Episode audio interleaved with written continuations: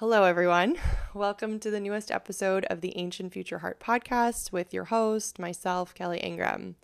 So, today I am going to attempt to define myth, which is a gargantuan task, and I will not come even close because it is.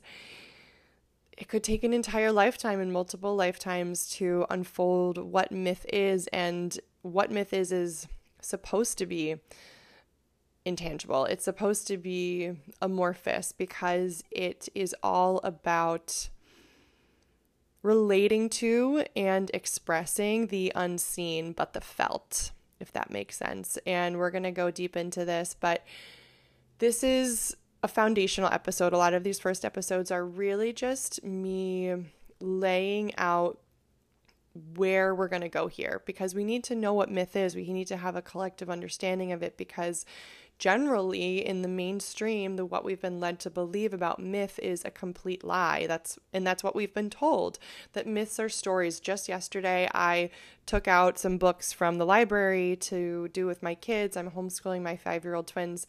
And we were talking about the moon, we're talking about calendars, and I opened up this scholastic history book. I don't know if you remember them for when you're kids. They're kind of, you know, large, flat books. And it said how ancient people invented myths about the moon.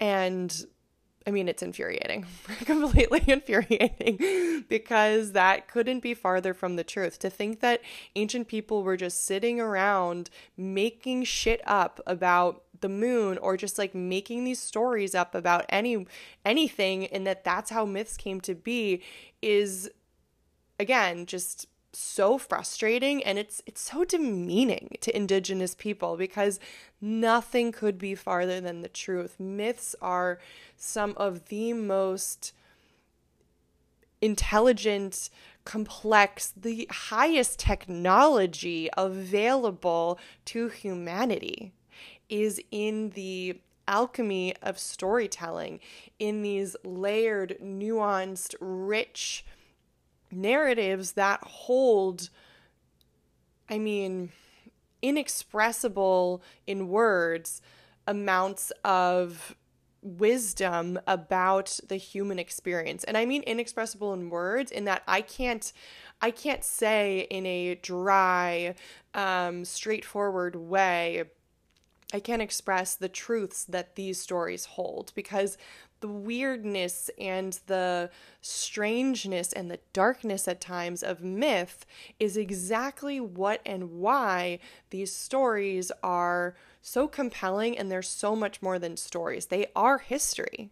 Very often, myths are literal history and that's been known. We're going to get into that in this episode. So, yeah, let me just tell you what to expect in this episode. I'm going to start with connecting myth to meaning. We're going to talk about meta narratives and narrative therapy. Of course, we're going to touch on Joseph Campbell and his definition of myth. I'm going to actually share a range of, quote, definitions of myth by various scholars in the field. And I love this because everyone is going to give you a little bit of flavor, a little bit of a facet in all these different experts' perspective on how they would define myth in one sentence. Then we're going to go deep into the history of oral traditions and the invention of writing because I really want to help you, help myself, help all of us get over society's deep seated unconscious belief that the written word, that written recorded history is superior to mythology and other oral traditions. We are going to wipe the slate clean there. We are going to break that paradigm. So, we're going to end today by touching on could myth be history? Is myth history? So, let's get started with meaning. If you listened to episode three on meaning and purpose, I share about Dr. Paul Wong's work. So, he calls what he does meaning therapy, and it is based on Viktor Frankl's work and elements of positive psychology, especially research that shows essentially that Frankl was right in that our suffering, our greatest suffering, leads to a more profound connection with our sense of the meaning of life, our connection with the purpose of why we are here. And yes, that might be counterintuitive to the average person, but if you sit back and you think about it, it actually makes perfect sense if you think about your own experiences in your own life. And again, this has been proven repeatedly in, you know, dozens, if not hundreds, of studies at this point in the psychological field. So, one of the central elements of meaning therapy, Dr. Wong's meaning therapy, is narrative. He writes about how humans live rich lives, and meaning is always best understood, expressed, and constructed through our stories. So, myth is an essential element of this. He actually calls them what Wong calls them as meta narratives because these stories help us understand what we believe, who we are. They help us understand our pain and our potential for change and move towards a preferred future. This is what Wong says. So it turns out that narrative therapy is a thing. I mean, you and I know that. Anyone that's been to therapy, anyone that's worked with a coach, anyone that's a writer is very well aware of this. There's actually a man named, a therapist named Dr. Michael White. Sorry, he's not a doctor. I just said that. He is um, a social worker and, and psychotherapist, and he coined the term narrative therapy which he describes as a quote collaborative and non-pathologizing approach and that word non-pathologizing is so important to me and to myth and to this podcast to my entire life philosophy which is and i think the direction that all wellness and spirituality is really going in and i mean where it originally came from but we've been in this especially right now, it's just this zeitgeist of pathologizing everything. I mean, think about the mainstream, think about how they're obsessed with sickness and illness, and there's a pill, there's a shot, there's something for everything. Just take that. So, that is so pervasive in every single aspect of our culture. And stories are non pathologizing. They are not saying this is wrong and this is right and we have to fix it and you're ill and you're bad. It's it's integrative. It is it is the antidote to this black and white pathological type of thinking. So narrative therapy views problems as separate from people. It assumes that people are multidimensional and it helps people view their life in a broader context of their own and the human story. When it comes to meaning itself, White says that these questions, quote, these questions these why questions, sorry, play a profoundly significant role in helping people to give voice to and further develop important concepts of living, end quote. So I have to mention Joseph Campbell's work here. We have to go here next. We will be going much deeper into Joseph Campbell's work in the future. He is going to be a constant companion of ours, as he should be and needs to be if we are going to live in this world of mythology. Perhaps Campbell is the most famous scholar, writer to bridge the world of personal meaning, our stories, our lives, with archetypes and the wisdom of meta narratives, as in myths. We will do a whole episode on the power of myth, on the hero's journey. I think that's probably what he's most famous for. So if you don't know the name Joseph Campbell, you probably have heard of the hero's journey. He has massively influenced commercial storytelling. I mean, George Lucas references him as being incredibly influential in the Star Wars series. Really though what what Joseph Campbell did was to look back on myths and essentially map. He didn't make it up, right? He was looking at the way that stories have always been told and mapping out what he calls the the archetype of the hero's journey. So Campbell bridges the greatest myths and these larger themes within them with our personal, individually led lives. And he helps us understand how we can shift our lives and that's what the hero is right you know take take personal responsibility in this really really i mean life-changing way through understanding ourselves in a mythological sense so i want to read this quote from him about the four functions of myth. And this is from his book, The Power of Myth. So, quote, Myth basically serves four functions. The first is the mystical function, realizing what a wonder the universe is and what a wonder you are, and experiencing awe before this mystery. The second is a cosmological dimension, the dimension with which science is concerned, showing you the shape the universe is, but showing it in such a way that the mystery comes again through. The third function is the sociological one, supporting and validating a certain social order. It is the sociological function of myth that has taken over our world, and it is out of date. But there is a fourth function of myth, and this is the one that I think everyone must try today to relate to, and that is a pedagogical pedagogical function of how to live a human lifetime under any circumstances end quote. So you can hear in there Frankl and wong right? It's this this this last bit about under any circumstances that amidst great suffering a beautiful life is is a you know, something we're able to create, but that's not even myths are not as beautiful as we might think, right? Today we are led to believe that, you know, especially in like pop spirituality, there's this veneration of the goddess. Well, if you go back and read ancient myths, these are really, really dark, violent stories and the context in which they were told is always so so essential to remember and we're going to be doing that throughout. I'm a history nerd so that's going to be a big part of this. But and remember most of these stories were told or were written down by men we're going to get to that in a minute. But it's really important to remember that the way that myths the way that myths help us through suffering, again, isn't because it's a inspirational story in in the way that we are conditioned to think about inspirational stories in this day and age. It's about showing us that the grittiness can be moved through in this very you know at times dark um psychological sense. And you really have to start reading myths to understand that. So, there are, I just want to say this for a minute. I want to touch on science.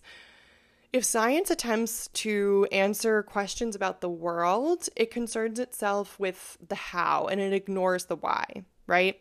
So, especially for metaphysical problems, science wants to conveniently ignore. For example, it's called in science the hard question of consciousness. Neuroscientists would rather map out the brain than deal with consciousness. They want to conveniently just think that, you know, what we are is some manifestation of the, you know, gray matter particulate in our brain and you and I know that's that's not you know that's not true. They just kind of ignore the soul so they don't have to deal with it. Whereas so if science is the how, myth is the why. Myth is the unseen, it's the inconvenient mystery. So this is really like my own definition of myth I'm sharing now.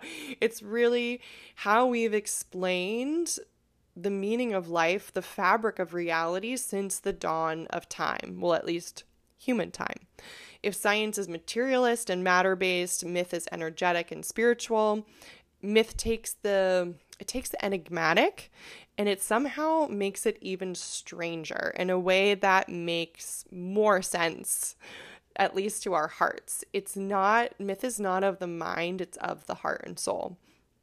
I could go on and on, but I really want to go ahead and start diving into these beautiful definitions that I pulled from a book called, or I guess it's an essay called Defining Myth by John S. Gentile. So, this is a quote by a man named Alan Dundes. He's an expert on American folklore, aka myth. Quote, a myth is a sacred narrative explaining how the world and man came to be in their present form. End quote. So that's really beautiful and simple and straightforward. As I said, it's it's a narrative about the fabric of reality and science has really taken over for that these days right so lucy huskinson is a, profess- a professor and a writer and she says quote Myth is a conscious interpretation of unconscious communication, and as such, its nature is both rational and non rational, archetypal image, and ineffable numinous. End quote. So I love that word numinous. I think it really encapsulates what what myth is. It's it's the indescribable. So Henry and Mrs. Henry H.A. Frankfort, who are old school, um, I think from the late 1800s, Dutch Egyptologists and archaeologists, a couple. So they wrote in one of their books, quote, myth is a form of poetry which transcends poetry in that it proclaims a truth, a form of reasoning that transcends reasoning in that it wants to bring about a truth it proclaims. Oh, end quote. I love that so much so much. Okay, psychiatrist named Edward Edinger. He defines myth as quote, myths are not simply tales of happenings in the remote past, but eternal dramas that are living themselves out repeatedly in our own personal lives and in what we see all around us, end quote. So that is the archetype, right? That is what Jung Jung talks about, which is which we're gonna do a lot of Jung Jungian stuff, but not in this episode. But Jung is really the psychologist who brought forth this idea of the collective consciousness, right? And that we are, and he did a ton of work in myths, and him and Campbell's work is very intertwined. And essentially, we are constantly living out these same stories and these same patterns and we see them in our life. We see them in all this you know the movies we read the stories we read and myths are like the original seeds of that. And and to me they are the most potent and pure and powerful seeds in that way. They they exist only for their own sake. This they don't exist for the sake of making money right? Of you know, being appealing to the masses. I think that's so important to remember that that is it's such a modern thing that has corrupted the way we storytell these days. So, to quote Mircea Eliade, who I love, you guys are going to understand that I just love and adore Mircea Eliade. I don't even know if I'm saying his name right, but he is a uh, historian, an ancient historian, and the reason I love him so much is because he's well, he's incredibly prolific, and his work is really deep. You know, he he doesn't seem to ever rely on other people's ideas and other people's paradigms. I think a lot of that is because his work was all published in the mid 20th century, um, before science got so obsessed with you know just following what everybody else was saying, and scholars um, and academia but he's also just very um he does he's not religious. He's not you know projecting. I mean everyone is projecting and imprinting onto everything but he does it the least of really almost like any ancient scholar i've found thus far. So this is his quote about myth Quote, the myth relates to a sacred history that is a primordial event that took place at the beginning of time. But to relate a sacred history is equivalent to revealing a mystery, end quote. So I think that's really interesting and especially for us here that he seems to really relate the concept of myths to these very first creation stories and that's that's going to be our focus is going to be looking at the myths of creation so, Jung, this is a quote by Jung about myths. Quote, myth are the original revelations of the preconscious psyche, involuntary statements about the unconscious psychic happenings and anything but allegories of physical processes end quote. So that last part is incredibly important. That's what we've been led to believe in schools growing up is that myths are just like these stupid um savage silly simple allegorical metaphorical stories about like why the sky is blue and like why tigers have their spots. Again the way we were taught about myth is incredibly demeaning to to um, indigenous people. Like it's unbelievable and it still shows up everywhere and it's so deeply ingrained in you know what a lot of people would call the patriarchy which is you know, the paradigm of thought that we live in, which is that science is God and the written word is completely superior to anything else. So, I want to talk, let's start here. The Greek word mythos means to talk or story. And this is really really important and it's this is why we need to understand why myths were always shared orally in community because it is completely essential. We forget that this was the way that we just operated until extremely recently. Myth transcends written history. All myths originate and are passed orally. So, what gets written down, it's just a fragment. It's like this trapped aspect of the whole. And there is this understanding among people, you know, among indigenous people and anyone that studies myths is that every single time a myth gets written down, it loses part of its magic and it loses part of its meaning. I mean, I think that we can all do our best to translate it. And of course, I am someone who I am not connected to my, you know, my ancestry is Celtic, is Irish, and you know, I don't I didn't receive myths from my grandparents growing up. This is something I think that's especially unique to America and all Americans is that our break with our ancestors. I wrote a whole essay on Substack about this that you can read if you want to, but because we're this country of immigrants, people are always talking about, oh, America's so messed up. Yeah, no kidding.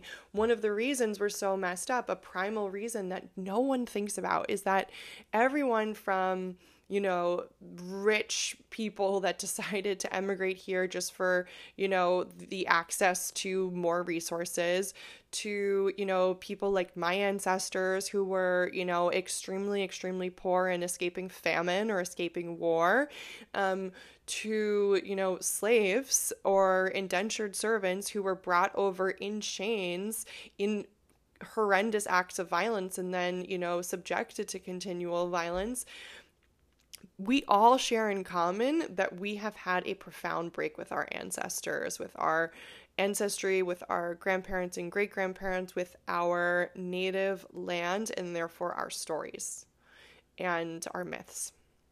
And it just cannot be un- overstated how heartbreaking that is. And it's this deep grief that we don't even know we are living through. And I brought this up to start with because, you know, I'm called here to share this podcast and these messages. And, you know, I'm taking this all from reading, right? You know, I have, I mean, praise be, I would love, love nothing more than to come across um, various Indigenous people or people who have heard myths and stories from Indigenous groups over the years and be able to interview them um, all orally and share this all orally. But for me, I have to read these stories in books. That's my only access to them. And that is like a symptom. It's like this small little thing, but I, I just want to say that that is, it's profound. Like, we're in this huge game of telephone, and there's so much that gets lost, and there's something really, really specific that gets lost when we start to write things down. And it's one of the reasons why I decided to make Ancient Future Heart a podcast because it had been a book living in drafts on my folder and my, you know, um, Google Docs for almost two years. So, when did humans first speak? If you stay here in Ancient Future Heart, you'll realize that I like to go way, way, way back, as far back as I can. I want to get to the root of it. So that's where we're talking. When did we first speak beyond grunts? And the answer is, which it usually is, or the honest answer, we don't know. So, one study says that the first speech sounds were uttered about 70,000 years ago. Professor George Poulos, who wrote the book Origins of Human Speech and Language, says that the transformation of Homo sapiens Homo sapiens from non speaking into speaking species, quote, happened at the same time our hunter gatherer ancestors migrated out of Africa. Well, well, well. Now here we are. So, did we migrate out of Africa? That is the story that we are told, and it is likely not true. So you might not have ever heard that before, but there is an immense amount of archaeological anomalies that are rising all the time, more and more, that poke enormous holes into this very linear narrative of the original ancient African diaspora. So, now you're going to start to see as we move through this podcast that all of these theories in science are a gig- ginormous, or in academia too, it's all a house of cards. It's all of these assumptions built on top of another. So Poulos is tracking this assumed African diaspora. So he's basing his entire theory on that and he is saying that essentially that like changes in diet, more omega-3 fats from the coastlines, it's all theoretical. And I do think that it makes sense that travel or migration that what that entails in terms of what you have to do, right? That might may necessitate higher forms of communication more so than, you know, it would have been living in one concentrated ge- geographic area. So that makes sense to me, but we're going to get to how that's an entire theory that there's just really incredible evidence. You know, some of the oldest human remains are being found in North America, which shows that the entire theory of like migrating, that people migrated from Asia over, you know, a ice landmass bridge, you know, up near Alaska into North America, and that that was the first humans in North America. That's just really not true. Um, it, there's just such overwhelming evidence. I mean, we don't know, but there's so much evidence now. So just keep in mind that Poulos' entire theory is based on, you know, what may be completely wrong. So he says that we started with click sounds, which are still found in a few African languages, and even like the kiss that we click that babies make, that that is still the first speech sound ever produced by humans. That's part of his whole theory.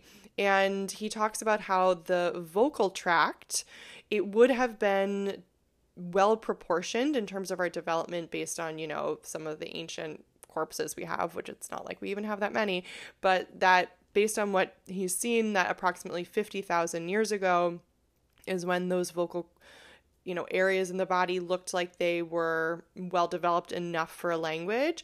And he believes that language as we know it today developed only 20,000 years ago. 20,000 years ago keep that number in mind in the future. But there's a lot to that 20,000 there are some big shifts that happened back back in that timeline um, but let's just keep going on the language development of language. So, the theoretical timeline, according to other scholars, it just varies wildly. There is, you know, thoughts that 300,000 years ago was when our vocal anatomy changed. Another comprehensive study in the Smithsonian said, quote, several decades of research from primate vocalization to vocal tract acoustic modeling, quote, suggests that our free speech, first speech, was 27 million years ago. so it's just a huge wide range. And these researchers who say 27 million years ago, they are arguing that long before we were human Homo sapiens, um, we had the anatomical ability to make word sounds, and these were linked to a cognitive ability that actually developed later on, is how it became language as we know it. And we know that animals such as birds and elephants can mimic human voice sounds using an entirely different anatomy. So, this entire concept, you know, back to Poulos, sorry, Poulos, um, that, you know, it needs to be based on anatomy is really incorrect and we won't even go into animals here um, but obviously you know animals have extremely complex language systems. I mean whales are known to have actually sperm whales i was just reading about this with my kids the other day have perhaps the most complex language system on earth that we know of. So what came first in humans, at least? Music, singing, or speaking? Again, we don't know. There are a lot of theories that singing and, you know, lyrical expression of the voice came before we spoke in this monotone way that we do now. So, the oldest instrument, musical instrument that has been found thus far is 40,000 years old, and many scientists view music as, quote, precognitive and archaic. Well, duh. of course. Um, Annie Patel of the Neurosciences Institute says that even Charles Darwin, quote, talked about our ancestors singing love songs to each other before we could speak and articulate language, which is a really beautiful quote.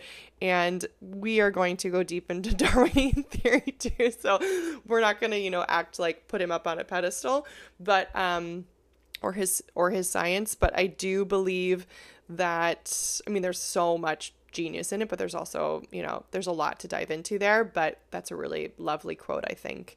So, musical ability is essentially similar to how we see it in other species. You know, monkeys apparently can recognize different tones, and songbirds, they use pitch and rhythm, and parrots are known to dance.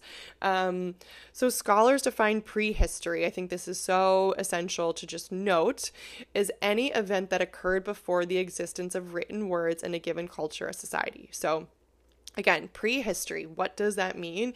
It is anything before written records. History is that time period after the invention of written records in a given culture or society. So we are working with very little, is really the truth of the matter. And we're going to talk about that as we get into the history of writing. So you will never, you will never guess what the earliest known human drawing is, what symbol it is. Like, just in your mind right now, try to think about what it might be it's a hashtag. it's a cross hatched pattern drawn in red ochre, which is what a lot of the most ancient cave drawings are made of, is this red pigment. It is in a cave in Africa and it's about 70,000 years old. So it's at least 30,000 years older than the famous um, drawings in Europe. The I am going to say the word wrong. Lacaus, like the the caves in France um, and in Spain, and even some of the ones in Asia and other ones in Africa. So this is more than twice as old as the other cave drawings that we are more familiar with and which are, I mean, relatively prolific. Again, we're just finding what we find. I we have to keep that in mind, right?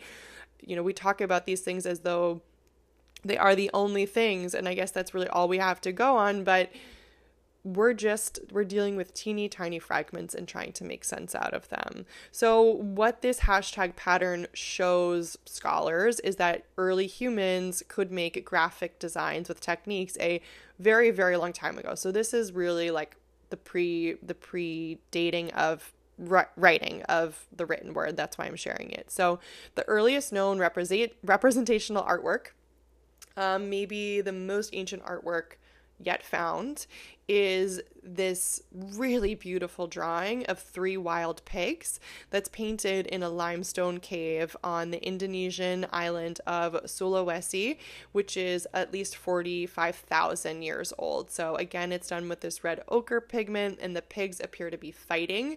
One of the three drawings is extremely well preserved, and the other two are essentially gone, but it's really beautiful. I have made it the cover art of this episode, so you can look at that. But the same team of researchers who found these pig drawings, they had also discovered the second oldest cave drawing, which was 43,900 years ago. This is the dating system. And it was of eight figures with weapons in hand approaching wild pigs and small native buffalo, also in Indonesia. So what is important to know is that these people were very modern. They were a lot like us. They had all the capacity they needed to do tools, that to do drawings and paintings. They had sophisticated hunting techniques and these very sophisticated represent- representational, aka artistic techniques. And we will 100% do a full episode on cave drawings, um, and definitely one on early figurines in the next few months. But I really wanted to go into it here because we get so fixated on like what is written and I just think it's so important to have this holistic view of the ways in which humans have told stories for ever and that written history is just like it's a blip on the radar. So full writing systems. We're going to dive deep into the first writing systems now. They appeared independently at least four times in human history. And this is, again, a huge theme, a thread that we are going to pull again and again on Ancient Future Heart, which is that throughout history, sophisticated new technologies and stories about them have popped up seemingly without a long, slow evolution. That's what we're taught that there's always this progression and it's step by step, and that we were these savages and then we, you know, learned over time. And that's actually not true archaeologically and historically, is that there have been all of these, you know, the most famous being right after, I mean, like right begin before the agricultural revolution um, so about like 6000 years ago 6 to 9000 years ago um, and we're gonna there there was a huge flood called the Younger Dryas event in about 9,000 years ago. Um, and so there was like a, a lull after that. And then out of nowhere, um, seemingly, according to historians, all of these complex agricultural societies popped up. And then there are all of these, you know, anomalies like Göbekli Tepe um, and other megaliths and a lot of the megaliths are not dated correctly, such as the Sphinx. Um, this is all stuff we're going to dive into, but I think it's really important to just every single time we see this theme to note it because it's a huge missing piece that the mainstream won't address, but there is this way in which we have grown and we don't again evolved if where these new technologies or, or seemingly new pop up and it happens in disparate places around the globe, right? So, this is akin to how there are flood stories in every single culture all over the world that are way more ancient than you know how, how we trade and how we imagine communication systems are. So there's only a couple possible explanations right? Um, of how and why every single culture has the same stories. I mean down to like startlingly small details especially about these wise men who came and brought this technology from you know from the pre ancient world from before the flood. And, you know, this is told again in civilization after civilization from South America to Mesopotamia to, you know, Australia and the Aboriginal people there. It's just, it's everywhere. The first writing, which was rudimentary wedge shaped characters called cuneiform, it showed up in these four places first. So there was Mesopotamia, which is really present day Iraq, in they believe 5,400 years ago.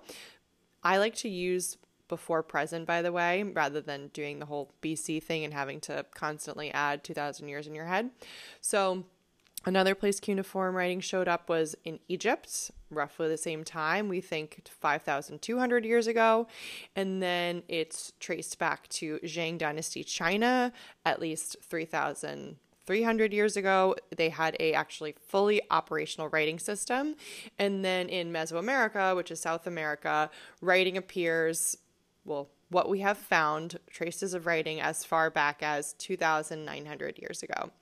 Scholars believe what they call, quote, pictorial signs were gradually substituted for those original rudimentary, what are called cuneiform writing symbols for a complex system of characters which represented sound. So that's a really important distinction is at first there were these symbols and over time they became symbols that represented spoken sounds at first the symbols themselves were representational of ideas and concepts in in, in and of themselves so, cuneiform is that representation of a character into wet clay with a pen made from a reed.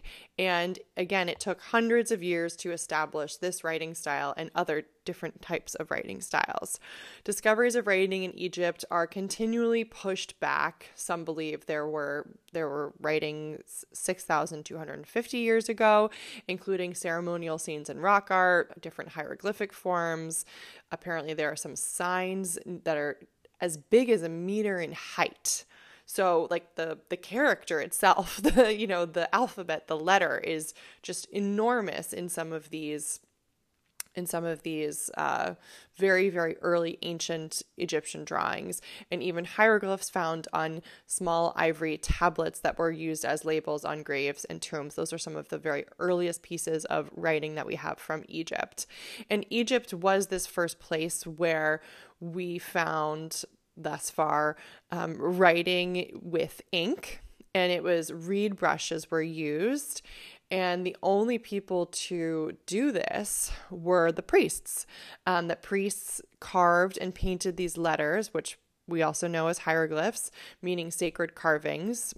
And these are at the same time the the writing with the reed brushes and the inks and the hieroglyphs and it's really really fascinating how the different types of writing in these ancient civilizations they serve different functions and eventually the Egyptians had a you know 24 um, character symbol you know symbolic uh, alphabet which had phonetic components that represented represented combinations of sounds and symbols. There was also ones that just did not have a phonetic value that they were just symbols. And I want to note that the god who was given the denotion of the inventor of writing is Thoth.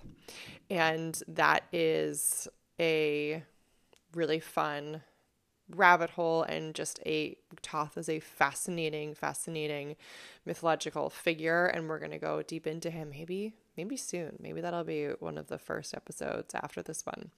So we could keep going to different countries and, you know, different times that things emerged in this field of trying to figure out what was the earliest form of the written word, where what was an oral tradition was, you know, brought into the physical form and starting to be recorded.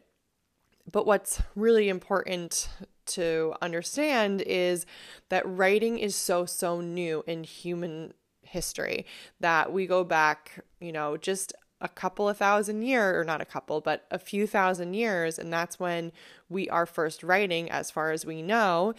Whereas oral traditions go back at least tens of thousands of years to the very, very few first civilizations. So once we started writing things down, writing down our stories, writing continued to be the realm of a very small section of society. So, writing was only done for two main purposes the very, very sacred and the very, very mundane. So, priests were writing because they were communicating with the gods, they were marking tombs, they were encapsulating ideas and beliefs. These were priests and wise people. And then writing was done for administrative and legal purposes, the aspects of a functioning society, right? Keeping track of the economy, of trade, of harvests. So it's so interesting that these two kind of sit next to each other. The priests, you know, talking about or in their writing, the most the highest parts of a given society and very mysterious and very much um, relegated to a very few people because only the most sacred bearers, priests, priestesses, etc., could do that, perform that function, and they were the only people that could write, or, you know, administrators within whatever form of government there was, there would be a scribe, right, who would be keeping track of all of these things for the good of the people, which is a very simple and straightforward and mundane task. And everybody else was illiterate. for everybody else, again, this is we're thinking, okay, back 5,300 years or so, even up until, you know, not until the 14th century when the printing press was invented, literacy rates did not start to increase in any way until the 14th century when the printing press was invented, which is in 1440 by Johannes Gutenberg. And at that time, only 80% of English adults, sorry, 80% of English adults could not spell their own names. So only 20% of English adults could spell their own name. That is the level of illiteracy that was, you know, that's just one country, right? And that is a country that in the 14th century they had think about industrialization was really really starting to move forward. There was a certain level of technology there, right? But still people were illiterate all across the world. Even the Bible, if people could read, reading the Bible was banned for common folk for most of history. In 1376, Pope Gregory XI ordered all literature on the Bible to be for the priesthood only. So that's all other books that were related to the Bible. In 1466, the Mentelin Bible was the first vernacular language Bible to be printed, which was a word for word translation from the Latin into the German and continue. Pope Paul II confirmed the degree, the pro- prohibition on Bibles in vernacular languages for hundreds of years. So let's fast forward to in 1820. Globally, only 12% of the world could read and write.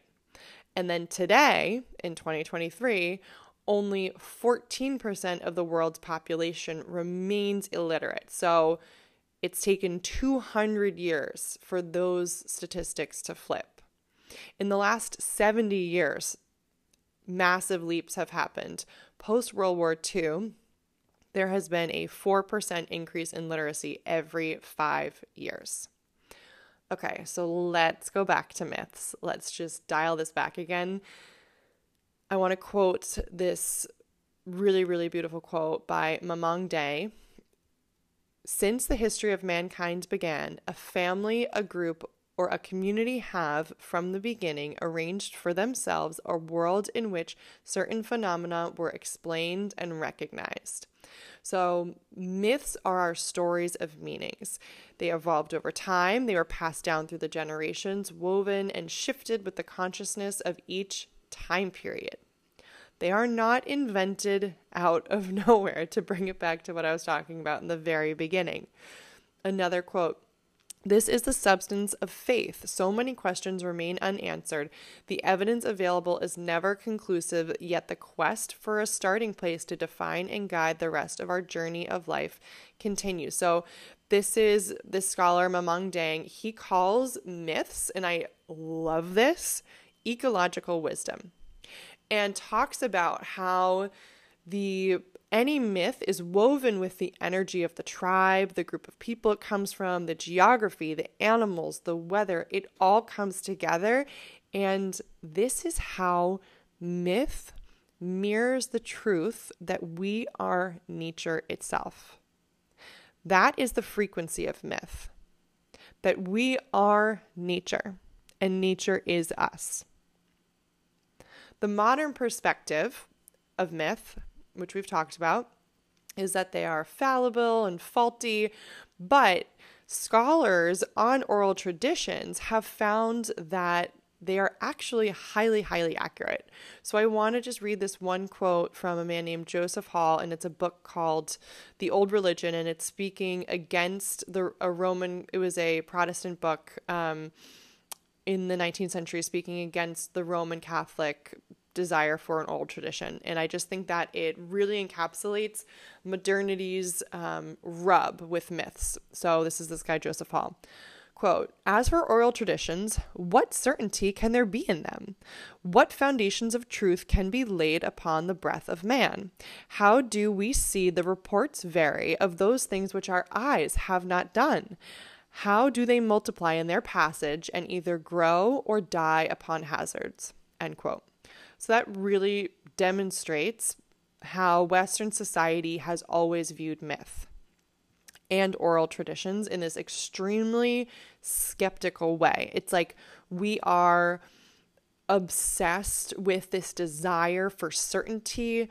And it's funny because we crave antiquity, but then we don't like what antiquity is, which is mysterious.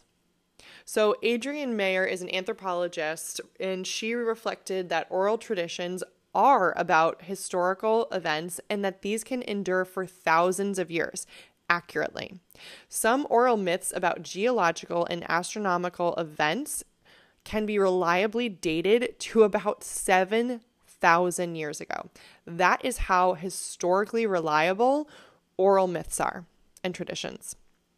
Mayor said that American Indian legends suggest that fossils were understood to be long extinct megafauna populations by by American Indians thousands of years ago. Like they knew extremely accurate information, scientific about their surroundings and the the story of their surroundings. Scholars and scientists are starting to really understand this and recognize it and come to the very obvious truth that these oral traditions are not primitive and unreliable, but they're extremely sophisticated and dependable. Serena Love, this is one another scholar, says, quote, "The Egyptians were consciously aware of their historical past and used it to create new versions of the past for the present." Okay, just sit with that for a minute. That is so essential if myths have evolved and changed over time, it's not because people are necessarily manipulating them or for in a negative sense, right? Or forgetting or whatever. And it does that make sense? It's very often a shift that is needed to speak the language of the more modern people that myths may change to speak to what is needing to be heard, right? What what versions of the past the present people are needing to know. And I think that this really relates to the truth about history, you know, I think a lot of people are waking up to the fact that history as we have been taught it is not necessarily accurate, you know, as as the saying goes, to the victors go the spoils and part of those spoils is being able to write the history that the winners write the history and the men write the history. And so what we consider the, you know, the tapestry of our collective past which we've been taught is this very objective fixed, proven narrative is that as like something that is singular and impenetrable and never false is is wrong. Like it is absolutely false if even that falsity is only the myopicness, the extremely small scope of perspective that it has because in that narrow mindedness, immense amounts of wildly important information has been lost. So, another thing I want to point out about ancient historians is when we look at ancient historians, think, for example, Plato, they believed what they heard. I mean, Plato was a genius, right? And when he heard the tale of Atlantis, he took that as history. He wasn't like, oh, this is some weird story that people made up and passed on because they wanted to explain some, you know, concept. No, he wrote the account of Atlantis as if it was a real lived history, which is how it had been related to him and how it had been related to the person that told him. And that is really normal, even if we think about the Old Testament. The genealogies in the Old Testament are well known to be quite accurate. And people think that those were written down a really long time ago. They weren't. A lot of those genealogies were not written down until about 500 years or so before Christ was born. So 2,500 years ago, maybe a little bit later. I want to read this quote by Dell Hymes. The paradox of myths is that they vary so much, yet in principle are passed on unchanged. And he makes this really important point that myths are always diverse because think about it every single story is always going to shift a little bit, even if it's solely the frequency of the person's voice. An individual who retells a story always imprints on the story, whether it's written or just spoken.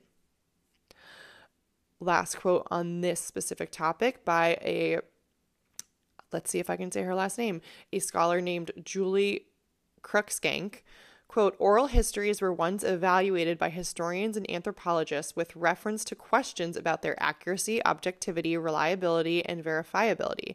A richer vein now examines storytelling as a practice that is part of everyday life and that provides a framework for understanding historical and contemporary issues. Myths are stories. History is a story. It shifts with new data, outside influence.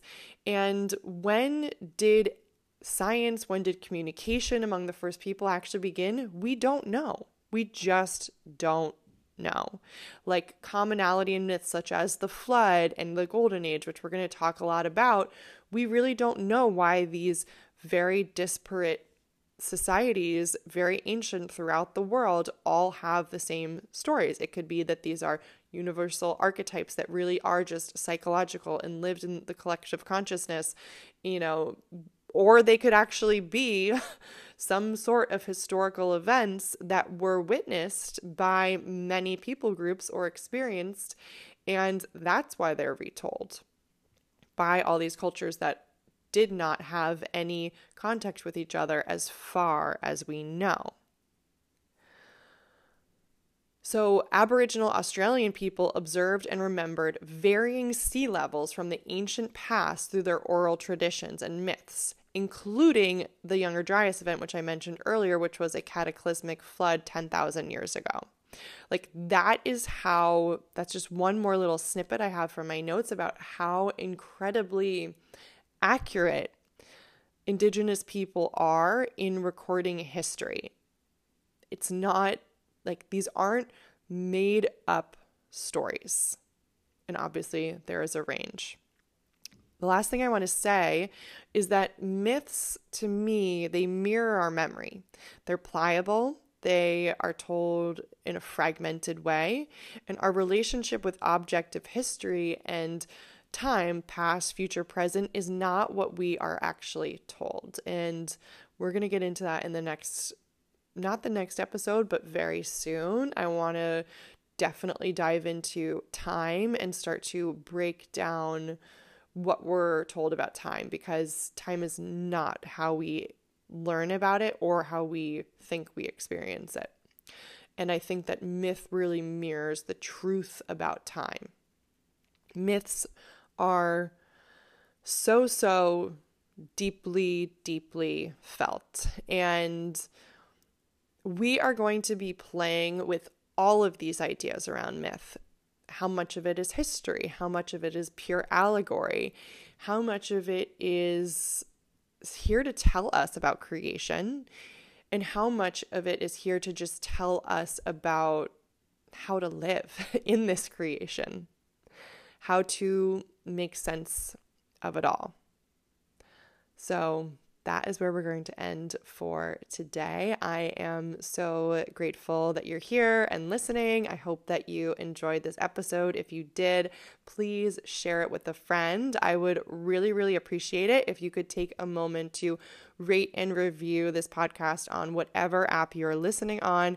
What I'm going to start doing is I'm going to be doing a book giveaway once a month. So if you rate and review the podcast, take a screenshot of it, DM me on Instagram at Kelly Joyce Ingraham or at, at Ancient Future Heart.